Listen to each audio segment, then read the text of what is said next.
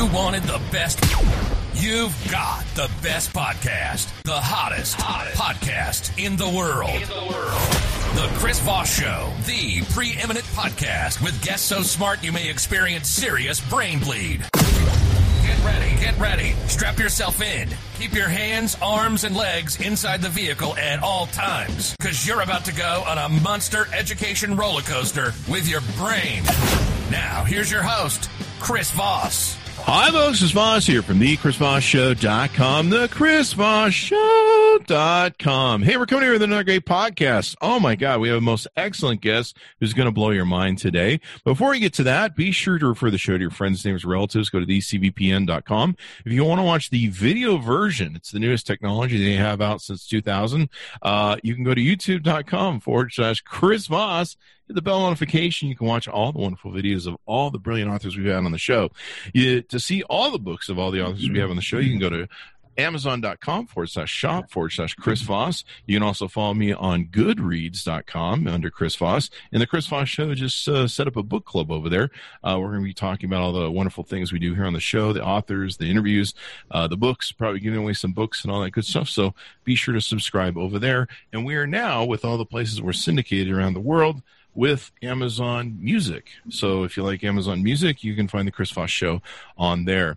Uh, we got a chance to check out this book. This thing is amazing by an amazing author and uh, journalist, and uh, well, we'll get into it here in a second. Uh, the book is called The Spy Masters How the CIA Directors Shape History and the future. His name is Chris Whipple. He's an acclaimed writer, journalist, and documentary filmmaker and speaker. Uh, he's a multiple Peabody and Emmy award winning producer at, you may have heard of this, CBS's 60 Minutes and ABC's Prime Time. He's the chief executive officer of CC Whip Productions. He's a frequent guest on MSNBC and CNN. You may have heard of those too. And he is writing and has appeared in the New York Times and the Washington Post. The author, uh, most recently, of The Gatekeepers, he was the executive producer and writer of Showtime's The Spy Masters, CIA in the Crosshairs. Welcome to the show, Chris. How are you? I'm good. Good to be with you. I'm excited for this interview because we get to talk about spy stuff.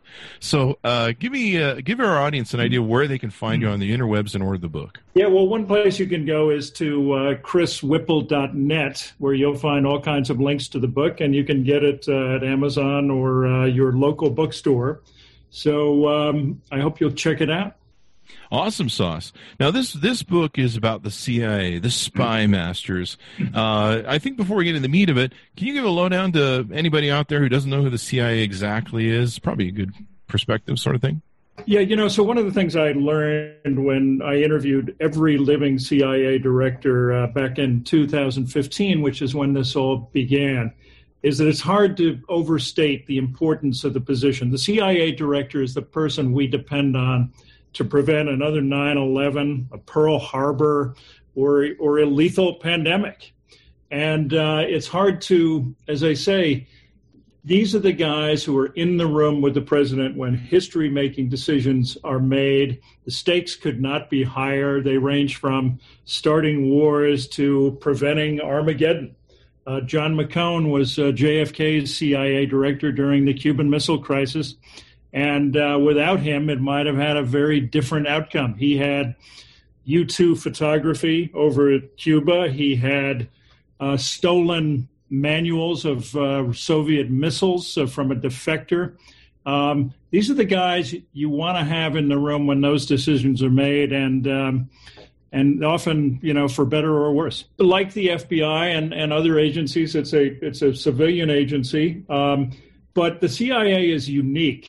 I mean, the, the CIA director commands an army of intelligence analysts, covert operatives, um, lethal drones, uh, paramilitary warriors, at, and but at the end of the day, if the if the CIA director doesn't have the ear of the president, if he or she doesn't have a seat at the table with the president of the United States, the whole enterprise is for naught because you hmm. gotta be you gotta be able to have some some input into decision making. Now that's always been a really tough balancing act, going all the way back to Dick Helms and LBJ and Richard Nixon.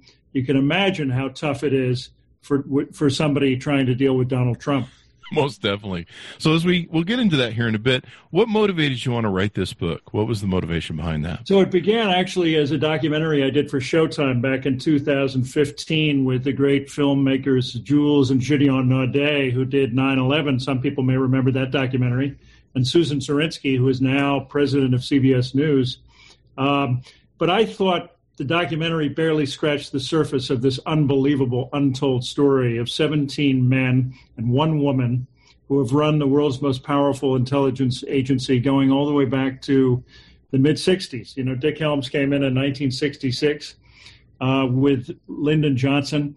He was the quintessential old school CIA director. Uh, Bob Gates compared him to James Bond. He had some of those qualities. Wow. He, you know, dry martini in one hand, cigarette in the other. He could hold his own on a dance floor with Fred Astaire, which he actually wow. did. Wow. In, at the White House in 1975 at a state dinner for the Shah of Iran when Jerry Ford was president. He was out on the dance floor with his wife, and Fred Astaire was dancing with the Empress. Um, so he's in, an incredible character, flawed for sure, but ultimately kind of heroic because he faced down Dick Nixon when Nixon tried to get him to join the Watergate cover up. He also tried to get the FBI involved in it, didn't he? Yeah, he did. Uh, but the but the real moment of truth, you know, the crunch time came when uh, Nixon ordered his chief of staff Haldeman to uh, to get Helms over to the White House, and Helms came and he and he wound up in a meeting with Haldeman and Ehrlichman. Uh, those names may ring a bell with some people. They were Nixon's henchmen.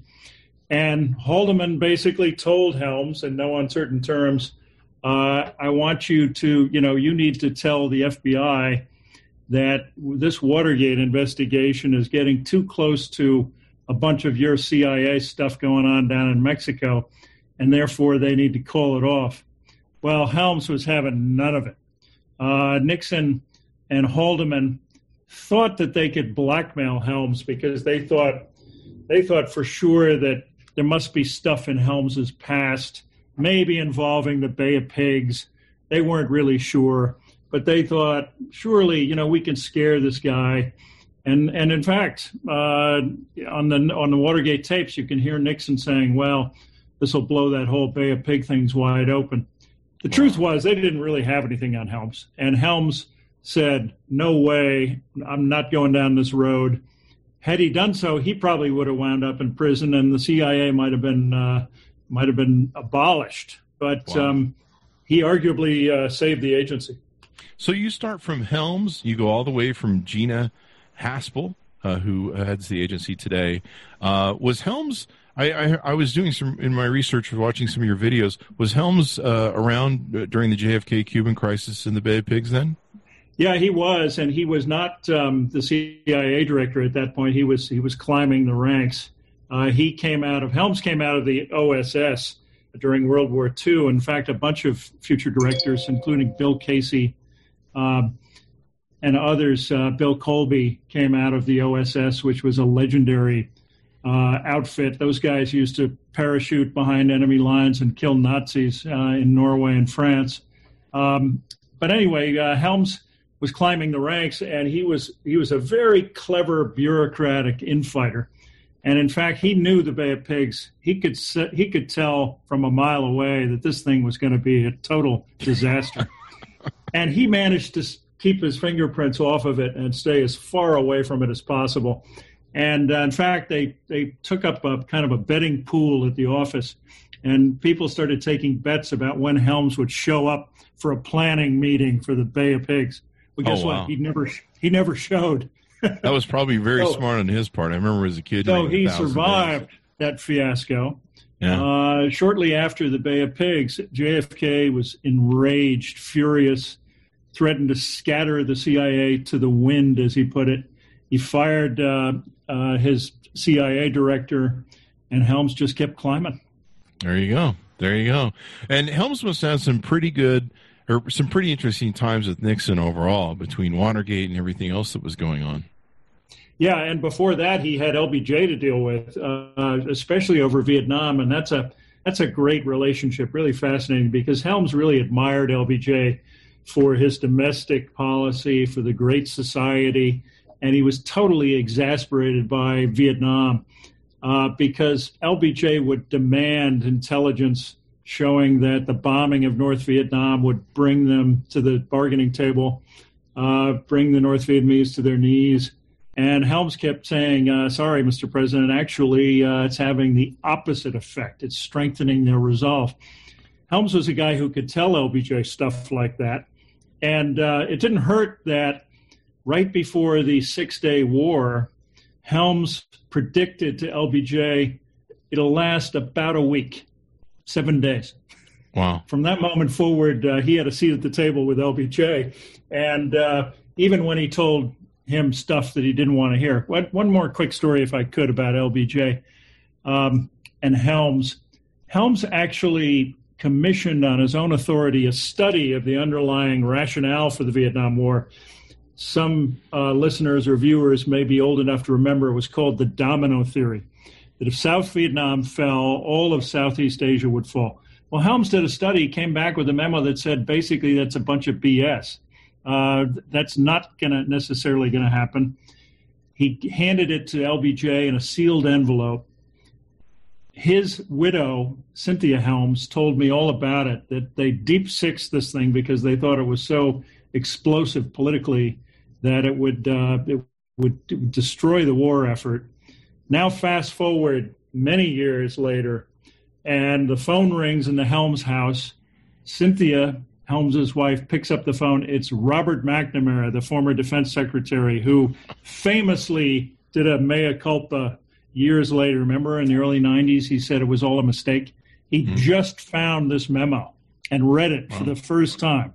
And he started yelling at poor Cynthia Helms and saying, Why wasn't I shown this? This could have made a difference. Why didn't I see this? And poor Cynthia's taking an earful from McNamara. Anyway, it's um, full of stories. Uh, uh, the thing I, I like about I liked about writing the book is that it's of course it's about all the skullduggery and failed coup d'état and and all kinds of uh, fiascos and and some successes but it's ultimately it's about these people as human beings. And i think you get to you get to understand what makes these these CIA directors tick. Did LBJ ever see the uh, that commission? Yeah he saw he saw that memo. Uh, it's interesting because Helms claimed the only time he ever talked about it he he claimed that um, LBJ never spoke to him about it, that he just got rid of it. Cynthia told me, his wife, his widow, told me, oh no, they had plenty of arguments. Boy, did they fight over that. Wow. So I found that to be kind of fascinating. And that's the cool thing about your book. You really get into this because the CIA uh, um, director needs to have the ear of the president, and the president needs to listen to the CIA director. Um, fast forward to Trump, you you expose some different things in your book about the coronavirus pandemic. We all kind of we all kind of know about how Trump. Uh, it, you know, he's a well, he's a malignant narcissist in my, in my opinion, and so you know the world revolves around him. He knows everything, and you know what does he need anybody else for? And we've all seen the attacks that he's done on the on the things. So, um, do you want to talk about some of the coronavirus exposure and, yeah, and things sure. that you, you detailed? Yeah, so I I have a, a whole chapter on on Donald Trump and his two CIA directors. The first was, of course, Mike Pompeo, and uh, the current director is the first woman to run the CIA, uh, Gina Haspel. Um, who's a fascinating character, and we'll get to her in a second.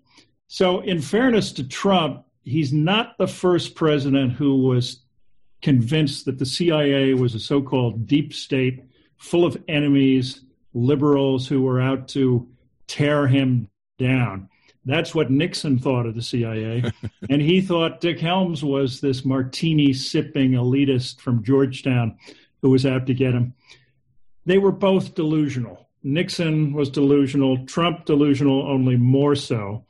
Because at the end of the day, the CIA is really just full of a bunch of people who keep their head down and try to do their jobs and try to ignore whoever is in the Oval Office at any given time, no matter if he's calling, comparing them to Nazi Germany or whatever he's doing, they they're pretty good at keeping that out of their heads and just doing their job. Having said that, um, you know this is a whole new ball game with Trump. Uh, to mix my metaphors, it's it's been a broken marriage from day one when Trump went out to uh, Langley to CIA headquarters in Virginia and stood in front of the so-called Memorial Wall, which is really hallowed ground at CIA. Yeah. Uh, there's a star on on that marble wall signifying every CIA officer who uh, gave his or her life uh, in the line of duty. And of course, Helms, uh, of course, Trump stood there and and uh, bragged about the size of his inauguration and barely acknowledged uh, the CIA officers who were signified on the wall behind him. That was not that was not a good start to the relationship. was not. I remember reading about uh, that. it's um, arguably uh, got even worse. But um, you know, at first, Trump brought such contempt for the intelligence community to the job that he he wasn't even going to sit for CIA briefings in the beginning. He didn't want them. Wow. Uh, didn't trust them. Didn't believe anything they thought he wouldn't believe anything they told him. He finally relented when Pompeo, his buddy Mike Pompeo, agreed to come and be there personally for the briefings. Pompeo became a kind of Trump whisperer, uh, but not exactly a teller of hard truths. Um, in fact, he would go out in public and repeat falsehoods because Trump liked them. Uh, things such as Iran's not in compliance with the nuclear agreement when in fact they were, and that kind of mm-hmm. thing. Uh, Pompeo was a master at telling Trump what he wanted to hear. Um, there were higher hopes for Gina Haspel, and we could talk all day, but I and I won't get into the weeds here. But Haspel uh, is fascinating because she's a mystery woman. She flies below the radar. Uh, she came out of Kentucky, a Johnny Cash fan who uh, cut her teeth as a covert operative in the back alleys of Africa. She then went on to um, to befriend a very unlikely mentor, a guy named uh, Jose Rodriguez at the CIA, who, of all people, he was the guy who was in charge of the so-called enhanced interrogation techniques and the mm-hmm. black sites and all that stuff. Uh, and he wound up sending Gina Haspel to the the infamous black site in Thailand, mm-hmm. where uh, Abu Zubaydah and other Al Qaeda terrorists were being held and subjected to these techniques. Anyway, I have some great stories about her that have never been reported before about her time there in Thailand. But uh, Rodriguez became a kind of unlikely f- feminist mentor, right? I mean, get that, get this. Here's a guy who who's running the black sites, and he's this sort of uh, secret feminist mentor, and he's telling Gina, nah, you don't want to be CIA. You don't want to be station chief in Geneva. That's not good enough for you, girl. You yeah. got to go for London. and she went for London, and the rest is history. She became uh, CIA director, deputy to Pompeo, and, and now CIA director. Um, so, just briefly about her, there were high hopes for her because she had a good reputation for being a hard ass truth teller. Uh, but she's really had a mixed bag a mixed record with with Trump. On the one hand, um, she deserves a lot of credit for defending the agency's report about uh, M- the Saudi Crown Prince MBS and the killing of Jamal Khashoggi. Yeah. Uh, the CIA stood up to Trump on that and said, "We have high confidence that MBS ordered that hit." Uh, all to her credit. Hmm. Since then, it's been much more disappointing. Um, for example, uh, you know, soft pedaling Russian involvement in the 2016 election and, especially in the 2020 election now. And um, of course, the the pandemic has happened on her watch, and Trump threw his briefer under the bus, saying that he was told it was no big deal. Um, I find that very hard to believe. And we all do. and Gina Haspel's uh, silence on that speaks volumes. Yeah. Uh, you know, speaking of that, there used to be, I think, one once a year, all the intelligence agency heads would meet and give a te- televised testimony to Congress, right? And then yeah, the key phrase there is "used to be." Yeah, used to be, and it's a real problem. And and and our, uh, in doing my research, I was watching one video, and you were talking about how she kind of stays below the radar a lot more now. I think what was it last year that they finally made the decision or maybe it was the year before. I'm starting to, you know, the blood loss in my brain from Trump is is running out. Um, they stopped doing those because they were infuriating Trump. yeah, that's exactly right. So the last time they did the annual uh, worldwide threat assessment, uh, which is a is not legally required, but it's a tradition that goes back decades. I asked Bob Gates about it. I said, "When was the last time they canceled that and he said he couldn't he he couldn't ever remember that happening until yeah. recently. So here's an interesting tidbit: the two that buried in the 2019 WWTA, as it's called, uh, which which hardly anybody noticed at the time, was a an eerie prediction of that a coronavirus, something very much like a coronavirus, could come out of China wow. and result in a worldwide pandemic. Nobody paid much attention to it at the time.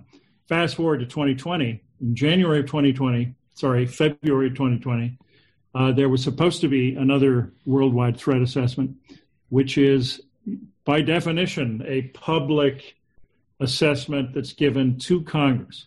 Mm-hmm. Uh, it never happened. And the reason it never happened, by all accounts, is because Gina Haspel, the CIA director, the DNI at the time, and others were afraid of saying stuff Trump didn't want to hear.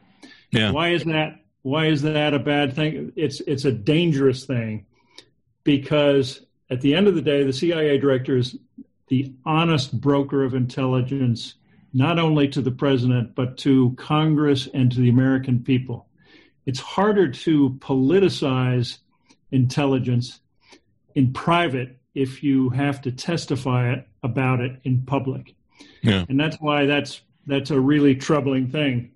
And uh, that fear of antagonizing Trump uh, continues. And it, it's quite scary too because you you know you've heard uh, well number one uh, that sort of presentation was supposed to tell the American people what they're paying for and and and you know educate the American people like what what what are we doing here? And uh, and so by Trump getting that closed down he was able to silo information to you know whatever he says. And so you know we don't have we don't have that exposure as the American people. But also um, I wonder if, because I heard you talking about several different aspects of this, if Gina Haspel and, and they say that a lot of the intelligence community is, is actually more wary and, and lying low because they're they're they don't want to give information to Trump because we I mean we've seen how open he was with Bob Woodward. Can you imagine when he says to Putin and and Xi Jinping and everybody else? I mean, God knows what he carries on about. Yeah, but I think I think the problem is really um, you know the fish rots from the head. It, it mm-hmm. the problem is really at the top of the agency because I think the people working underneath Gina Haspel at CIA, the the analysts and the covert operatives and the others, uh, as I say, they they want they just want to do their job and they just want to present intelligence that is not, um, you know, kicked around and manipulated and uh, and uh, shaped to the president's liking. They just want to present honest evaluations and assessments. And um, so I, I think I think what they need is a director who will stand up for that and who will have their backs. Uh, all too often, I think this CIA director has not had their backs, and uh, you know there was there was a case where uh, where a former prosecutor went on Fox and compared the CIA whistleblower, you remember him way back when, compared mm-hmm. the CIA whistleblower to John Wilkes Booth. well, if you're, and not a word from Gina Haspel in that whistleblower's defense, um, you got to have the backs of your troops, the really good ones, like the Leon Panettas uh, and, and some others we can talk about they always had your back, and that's a very important thing as CIA director. You talk about the details of uh, John Brennan's discovery of the plot of the Russian massive interference in the 2016 election, James Clapper's uh, conclusion. Give us some details on that. Yeah, so the uh, the, the, introduction of my book uh, really uh, opened it with this uh, pretty amazing scene. It's you know it's it's past midnight and and Brennan is alone in his conference room right off his office on the seventh floor of Langley that overlooks the, the woods. And he's uh, burning the midnight oil as usual. He, he was often there at all hours, uh, trying to figure out, trying to put together the intelligence that was coming in. Signals intelligence, it was human intelligence, it was what they call open source intelligence. It all added up to one thing. This was early August of 2016, and he suddenly realized that holy, you know what, um, the Russians are coming, and they're coming with a, a, an unprecedented assault on our presidential election, and they've penetrated uh, the electoral machinery in 39 states. It ultimately turned out to be all 50 states. Wow. Uh, they didn't actually, in the end, manipulate votes, but but they could have. Yeah. Uh, and at that point, he wasn't even aware of the social media component of it that that that they became aware of later. But they also had human intelligence that said that Putin was personally behind behind this and that he had ordered it.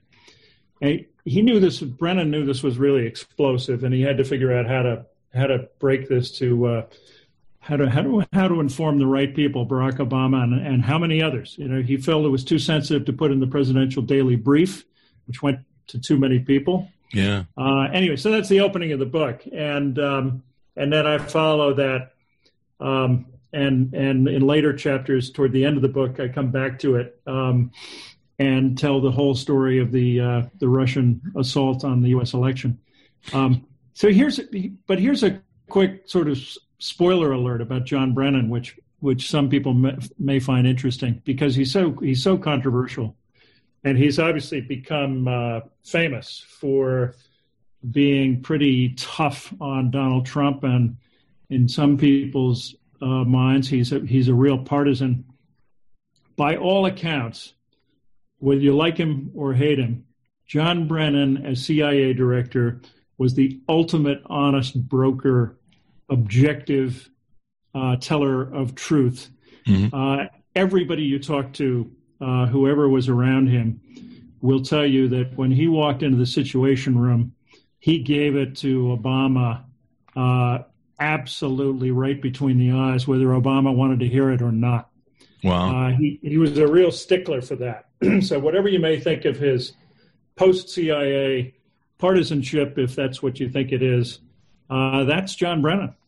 I, I like watching John Brennan.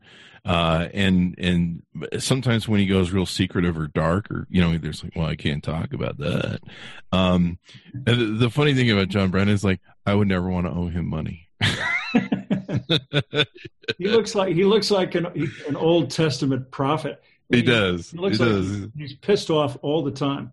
But he's uh, there are people, um, including a lot of the women who worked uh, around him, who just think he's a teddy bear. They just they just love him. He probably um, is in real life. He's just you yeah. know when he's on camera and talking about serious issues. You know, I think it's hard for so many different people who have to comment on Trump. Uh, like I, I hear this all the time. You know, people will be like, you know, the news seems really prejudiced against him. I'm like, well, that's because he's doing stuff like 20 times a day that's either highly illegal, unethical, immoral, or against the against the interests of the United States. Um, but the, one of the things you talk about, and and we should probably get Bush in here too as well, is is how how whenever presidents in 9-11 whenever presidents haven't listened to the cia whenever they haven't put uh, put us uh, put the cia's uh, um, you know the warnings to heart um, we as the american people can end up paying for it. Do you want to talk about george bush and 9-11 yeah it's it's a great story and and i have chapter and verse uh, in my chapter on 9-11 about that whole walk up to the, that terrible day. Um, and in the summer of um, 2001, and specifically on, on July 10 of 2001, uh, the head of the the Al Qaeda unit at CIA realized that it was coming. There was going to be a huge attack from Al Qaeda. It was imminent. It was going to cost probably thousands of American lives. Uh, he went to uh, his superior, Cofer Black, who went to George Tenet, the CIA director. The three of them uh, went straight to the White House. Um, Tenet picked up the phone and called, and he got Condi Rice, and he said, Condi, we're coming over now. Get ready. Uh, Bush was out of town, George W. But they went over and they sat down with Condi Rice and they laid it they laid it on her, and uh, it was pretty scary stuff. And there was no doubt in their minds that it was coming. They couldn't say exactly where. They they obviously couldn't say that it was commercial planes flying into the World Trade Center. They didn't know that, but they knew it was coming. Uh, and I had a great interview with Cofer Black, who was head of the Counterterrorism Center, and I he he said we came out of that meeting uh, almost doing high fives, saying to each other, "Hey, we finally got through to her." You know, we we we told him what was what was happening, and I said, "Yeah, well, what happened?" And he said, "Yeah, exactly. What wow. happened? Nothing happened." Was she the well, problem or the administration? I think the problem was more than just Condi Rice, but it was the it was the mindset of most of the people in that White House. And as Cofer put it to me, he said, you know, they were living in a time warp. They were these were people who thought the terrorists were Euro lefties who stayed up all night drinking champagne and blew up some stuff during the day. Mm-hmm. Uh, you know, that was the 70s, yeah. 70s and 80s style. Uh, they just couldn't believe that there were a bunch of guys with beards and caves in Afghanistan that were about to, uh, to strike the U.S. Um, so part of it was that mindset. Um, there's no no doubt about it. But of course, the CIA got blamed, and uh, pe- people told uh, one one elected representative uh, told Cofer Black one day, Cofer, how does it feel to be uh, responsible for the biggest intelligence failure since Pearl Harbor? Well, at the end of the day, it was um, it was the Bush White House that was really yeah. asleep. I mean, he was infamous for not uh, wanting not to read his his reports, right? Bush. Well, um, actually, that's not true. George W. Bush was a actually a really voracious consumer of intelligence. Uh, that's the irony here, is huh. that uh, in part, in part, in part because of his old man, uh, Bush 41, George H. W. Bush, who was, of course, the only pr- president who was also CIA director. Mm-hmm. Uh, so W took his his intelligence briefings seriously. He had them every morning, uh, but he wasn't putting any stock in this this bunch of people called Al Qaeda uh, for whatever reason, and. Um, reportedly later that summer in August, he was down at the ranch. And some people may recall there was a famous President's Daily Brief, later declassified. The headline was Bin Laden determined to strike in the U.S. Wow. And uh, Bush reportedly told his briefer, "Okay, well now you've you've covered your ass." Um, anyway, they didn't take it as seriously as obviously they should have.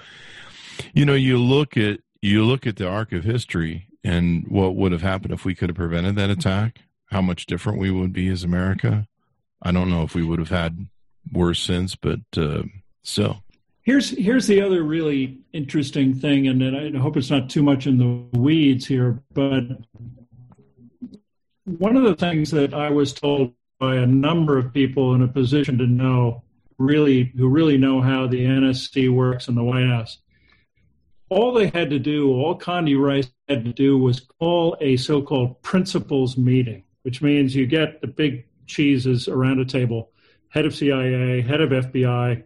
Uh, these days, it would also be Homeland Security and others. What happens when you do that? And is that when you shake the trees, stuff falls out, and people interrogate each other, and they say, "Oh yeah, we, you know, those two guys." Uh, well, it turned out there were two hijackers in the U.S. for months before the 9 11 attacks. If they'd called a principals meeting, there's a good chance they would have figured that out. Wow. Did Brennan at the time in August have uh, have the CIA's information or the FBI's information that, that with Papadopoulos and all the stuff that they were doing at the FBI with the with the Trump? You know, that's a good question. I don't know to what extent, excuse me, to what extent Brennan um, knew about Papadopoulos and, and, and those guys at that time. Um, I think he was focused mostly on the on the on the social the Russian assault on the election and the penetration of the election machines and and all the rest. Um, but obviously that that came into play later. Because I know one of the things with the 9/11, I'm hopping back and forth here, uh, but I know one of the things that they found after 9/11 was the agencies weren't talking to each other, and that was one of the the uh, fallacies of that, that helped contribute to 9/11 getting by the intelligence agencies. Yeah, that was a huge problem. There was this really kind of a Chinese wall between FBI and CIA, and there just wasn't any, there wasn't enough uh, meaningful communication, and that's how a lot of stuff fell between the cracks. Um, so they attempted to fix that. Congress did post 9 11. That's why in 2005 they created the so called Director of National Intelligence, this new job. Uh, it's now held by John Ratcliffe. Uh, when Brennan was CIA director, it was a, a guy named Jim Clapper. Um, and the DNI is nominally the CIA director's superior, but what he's really there for is to coordinate all the other, there's 17 U.S. intelligence agencies, um, of which of which the CIA is one. And the DNI is supposed to coordinate all those other intelligence agencies, NSA, uh, DIA, and all the others, while the CIA director takes care of CIA. Um, now, Brennan and Clapper will tell you that it's a it's ab- absolutely essential that uh, they had, but they had a good working relationship. It was a really rocky beginning, um, and I tell that story too uh, about how a DNI made the mistake of taking on Leon Panetta. Wow, the untold story of the CIA's biggest manhunt ever is another uh, thing you take and talk about in your book. This has never been reported. It's an incredible story. the um, for decades, the CIA and Mossad, the Israeli intelligence agency, had one guy at the very top of their list that they wanted to get. They wanted to um, neutralize him in in some in some way, and his name was Imad Mughniyeh, and he was the operations chief of Hezbollah. And in some ways, uh, people describe him to me as absolutely brilliant, diabolical, um, more dangerous than bin Laden, uh, a guy who had blood on his hands um, for decades. He was he, among other things, he invented the so-called shaped charge, which was um, a, a, kind of super IED um, that would take out uh, Israeli tanks in Lebanon, for example. Um, he was um, responsible going way back to when he was a very young man. He was he was thought to be the mastermind of the worst day in CIA history, which was the bombing of the American embassy in Beirut in 1983. That really began the whole era of truck bombs and that form of terrorism. Uh, this was a really bad guy, and on top of it, he was elusive. They they literally had one grainy photograph of this guy. He had disguises. He'd never used the same phone twice. He was you. They couldn't find him half the time. So I tell the story that has not been told before about how they, at the end of the Clinton uh, administration, they tracked him down in Beirut, and they've discovered that he was visiting his uh, his uh, mistress in a in an apartment in South Beirut. he would go there, he would have sex with her, and then he would beat her. Uh, this this did not make her very happy, and she wound up cooperating with the CIA. Oh wow! And they set a trap for Mughniyeh, and they had they were ready to bundle him into into a vehicle and take him down to the dock and and take him out to a ship in the Mediterranean that was standing by, and the whole thing went south at the last minute, and they and it failed. Wow. Now fast fast forward ten years, and um, I tell the story in the book of how, in in detail that's never been reported before, of, of the joint CIA Mossad operation that finally tracked him down in Damascus, and they found him and they tracked him, and they uh, wound up doing a joint operation where the CIA supplied the remotely triggered bomb. They built it and brought it into Syria. But the deal was that Mossad and the Israelis had to pull the trigger. And this was partly because of, uh, of, of, executive orders rules against assassination, mm-hmm. um, which of course Trump conveniently ignored in January when he decided to kill uh, General Soleimani, which is another story. Anyway, um, it's a fascinating story. They tracked him uh, by drone. Uh, they watched video of him. Uh, it was an excruciating wait. They had to wait until he was. They put the bomb in the spare tire of his vehicle, but they had to wait for a moment where it would kill him and only him, and they finally got him. Uh, and it's a hair-raising story. That's amazing. That's amazing. So, last my last question: uh, who do you feel is the best CIA director? I don't know what measure to put that under. I mean, you you may have a better in your analysis and study. Like who who who maybe was the best, or or who do you who do you who did you like the best as maybe CIA director in your studies? So it's a tough it's a tough question. There were some good ones and there were some really bad ones. As you, you might lose imagine. some friends here if you.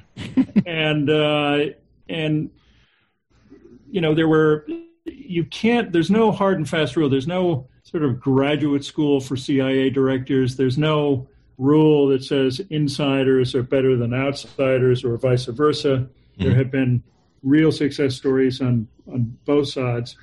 Um, but here's a kind of a spoiler alert. Um, my last book as you know is was called the gatekeepers about the white house chiefs of staff.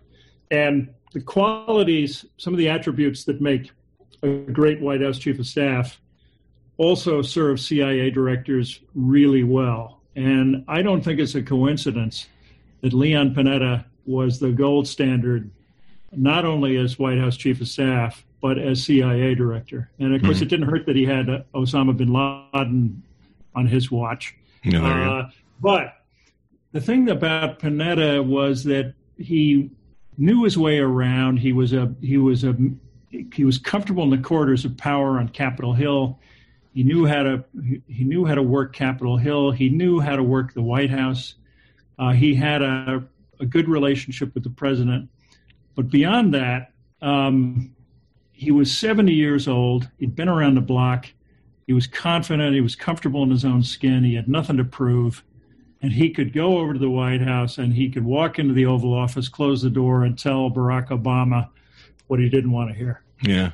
And that's that for both the White House chief of staff and the CIA director. That's maybe the most important thing.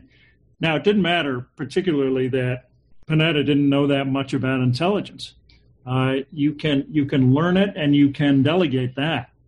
And if you if you go in, another mistake that that CIA a lot of CIA directors make is they they arrive with their own uh, coterie of sycophants. You know, they bring all their own, all they bring their friends in and try to take the place over. Well, that never goes down at CIA. Mm-hmm. Uh, I mean, they'll they'll eat you. I mean, Cofer Black said it was like you know Scottish tribes greeting the English king. you really don't want to do that, right?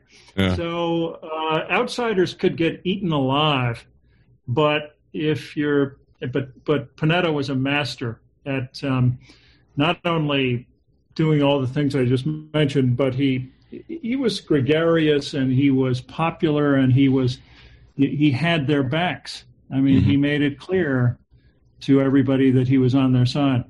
Uh, others that have been good. Uh, so there another an insider who was very successful, Bob Gates, um, who really knew how the place worked and uh, and also uh, supported his troops. Um, and um, you could, you know, we we could go, go on all day, but I'd have to cite Panetta as one of the best.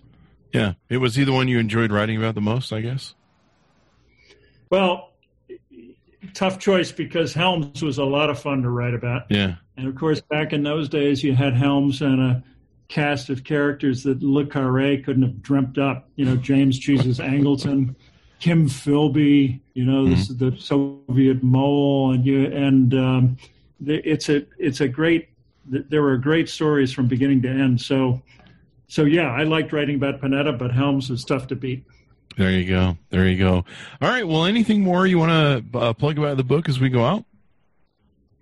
Yeah, let me just tell you one one other thing, um, which is that so, what I hope the book succeeds in doing is capturing the humanity of these directors. Some of the moments, uh, my favorite moments, are when Dick Helms comes home at night and tells his wife Cynthia that he has lash marks on his back, not literally, but figuratively, because Bobby Kennedy's been beating him up all day about killing or getting rid of Fidel Castro.